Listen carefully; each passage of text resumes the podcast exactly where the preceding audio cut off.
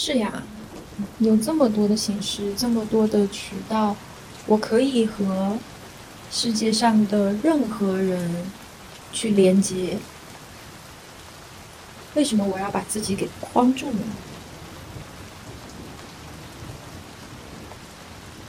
嗨，这是我第一次用音频的形式，想要来跟大家聊聊天。嗯，我现在在家里，刚刚下了一场非常通透的大雨，雨停了，云也开了，但屋子里很黑。所以我开了一盏我在宜家买的特别温馨的一盏灯，让它陪着我在这一个略显灰暗的房间里面，想要找个人说说话，说点什么呢？好像大家都会赋予第一次一个比较特殊的含义，每一个人生的第一次好像都应该要有一点纪念的意义，或者有点什么不一样。嗯，但我今天想让它随性一点，就像我很随性的想要跟大家聊一会儿天一样，所以我想到什么说什么吧。嗯，我觉得不如就来聊聊这一份想要找人聊聊天的感觉。现在在都市里面，我相信有很多的朋友们都在自己租房，独自生活。或者是离开家，或者是和认识的、不认识的朋友们合租。城市的钢筋混凝土好像让人跟人之间的距离变得愈发的遥远了。我们关上门，甚至都不知道隔壁住的是谁。可能也因为是这样吧，所以不仅铁门关上了，连我们沟通的方式也变了。原来一家人在一起吃一顿饭，看看电视，聊聊天。现在大家也都在低头刷着手机，好像手机的吸引力比身边的人更大。情侣在外面约会、吃饭刷手机，回家吃饭，吃完也在刷手机。每个人手机里面传出的声音似乎都是类似的、雷同的。一听就知道不是抖音就是小红书，所以我们是什么时候开始疏远的呢？好像没有什么征兆，但好像也都是因为我们的这些所作所为，让我们慢慢的有了距离吧？还是日子过得太快，我已经忘记了时间这条线索。有一点记不清楚，有一点不知所措，所以今天突然之间，我又有了想要聊聊天的念头，却恍惚不知道应该打给谁，但有些话又很想要说，非常的期待自己可以被聆听，可以被关心、被重视。被在意，但是当你看到这一个个名字的时候，你又会不禁的开始想说：真的有这个必要吗？你的这些话一定要说出来吗？难道你不怕你的这些期待会失望吗？万一别人没有时间呢？或者他们也在经历着什么，根本管不了你，所以还是自己照顾好自己吧。越来越多的这一些犹豫、担心，好像也就让我变成了一个沉默寡言的人。但最近我想改变，改变的动力其实是来自于。我不想就这样活着。我觉得我们每一个人都值得过更精彩的人生。嗯，是的，更精彩的。那这也是为什么今天我就拿起了手机，用语音录音的方式和你们在这里聊一聊我的真心话。不知道你们会不会和我一样有类似的时刻？当这些时刻发生的时候，你都是怎么样度过的呢？其实想想，我们可以找到的沟通方式还挺多的。如果我们想的话，把自己想说的话用笔写下来，这也是一种方式。嗯，去看看书，去看看电影，听听播客，这也是另外一种跟其他人的思想沟通的方式。嗯，又或者。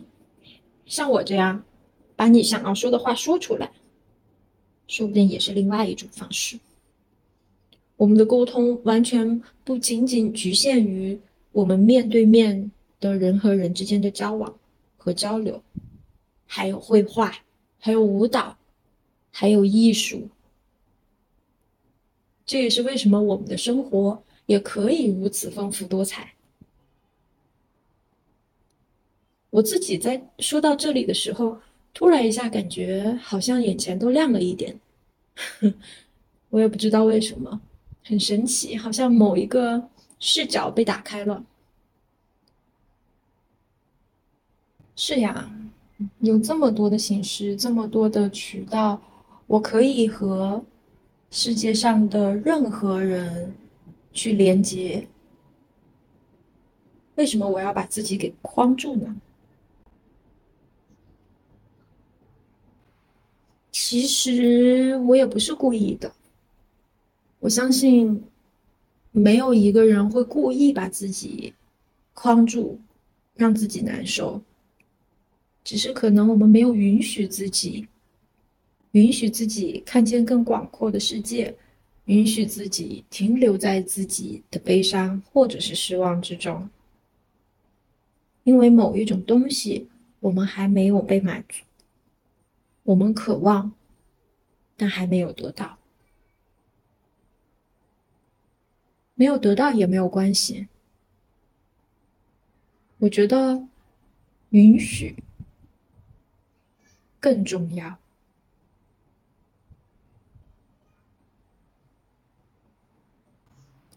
是什么变了呢？好像就在那么一瞬间，我仿佛获得了什么样的力量。是什么变了呢？什么也没有变，雨还是在下，鸟儿还是在叫，飞机的轰鸣声依然会跟着航班的起飞一架一架的从耳边划过。朋友还在，我也是那样，改变的可能只是我自己的想法吧。这应该就是我们常说的一念之转。一念之转之后，给自己松绑，让自己拥有更宽阔、更自由、更大的空间，去成为更完整的自己。我说到这里，感觉好像对自己的接纳程度也多了很多。我接纳了自己会产生这种恐惧、害怕、担心，或者是面对失望的不安。我也接受了自己。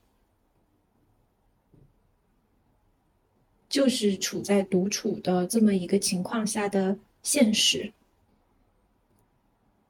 同样，我也接受自己能够有能力向自己抛出我需要的橄榄枝，让我走出这样的孤独场景。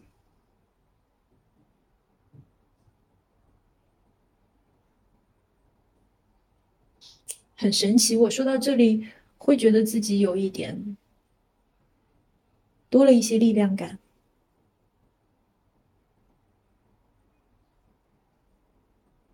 我眼前所看到的景象，好，仿佛都变得清晰了一些，更立体了一些，连我手边的这本书都变得坚定了。可能是因为我的心坚定了吧，我好像知道自己应该怎么做了。嗯，谢谢你陪我聊天。嗯，现在我的窗外。还有朦胧的暮色，鸟儿出来了，在叽叽喳喳的叫着。街灯好像在和最后太阳的余光做最后的对比和挣扎，但我相信它的这种暖暖的橙黄。会伴随每一个现在在归家路上的人，回到那一个最温暖、最舒适、最想要躺下的地方。谢谢你今天陪我聊天，谢谢你聆听我这絮絮叨叨的第一次的语音。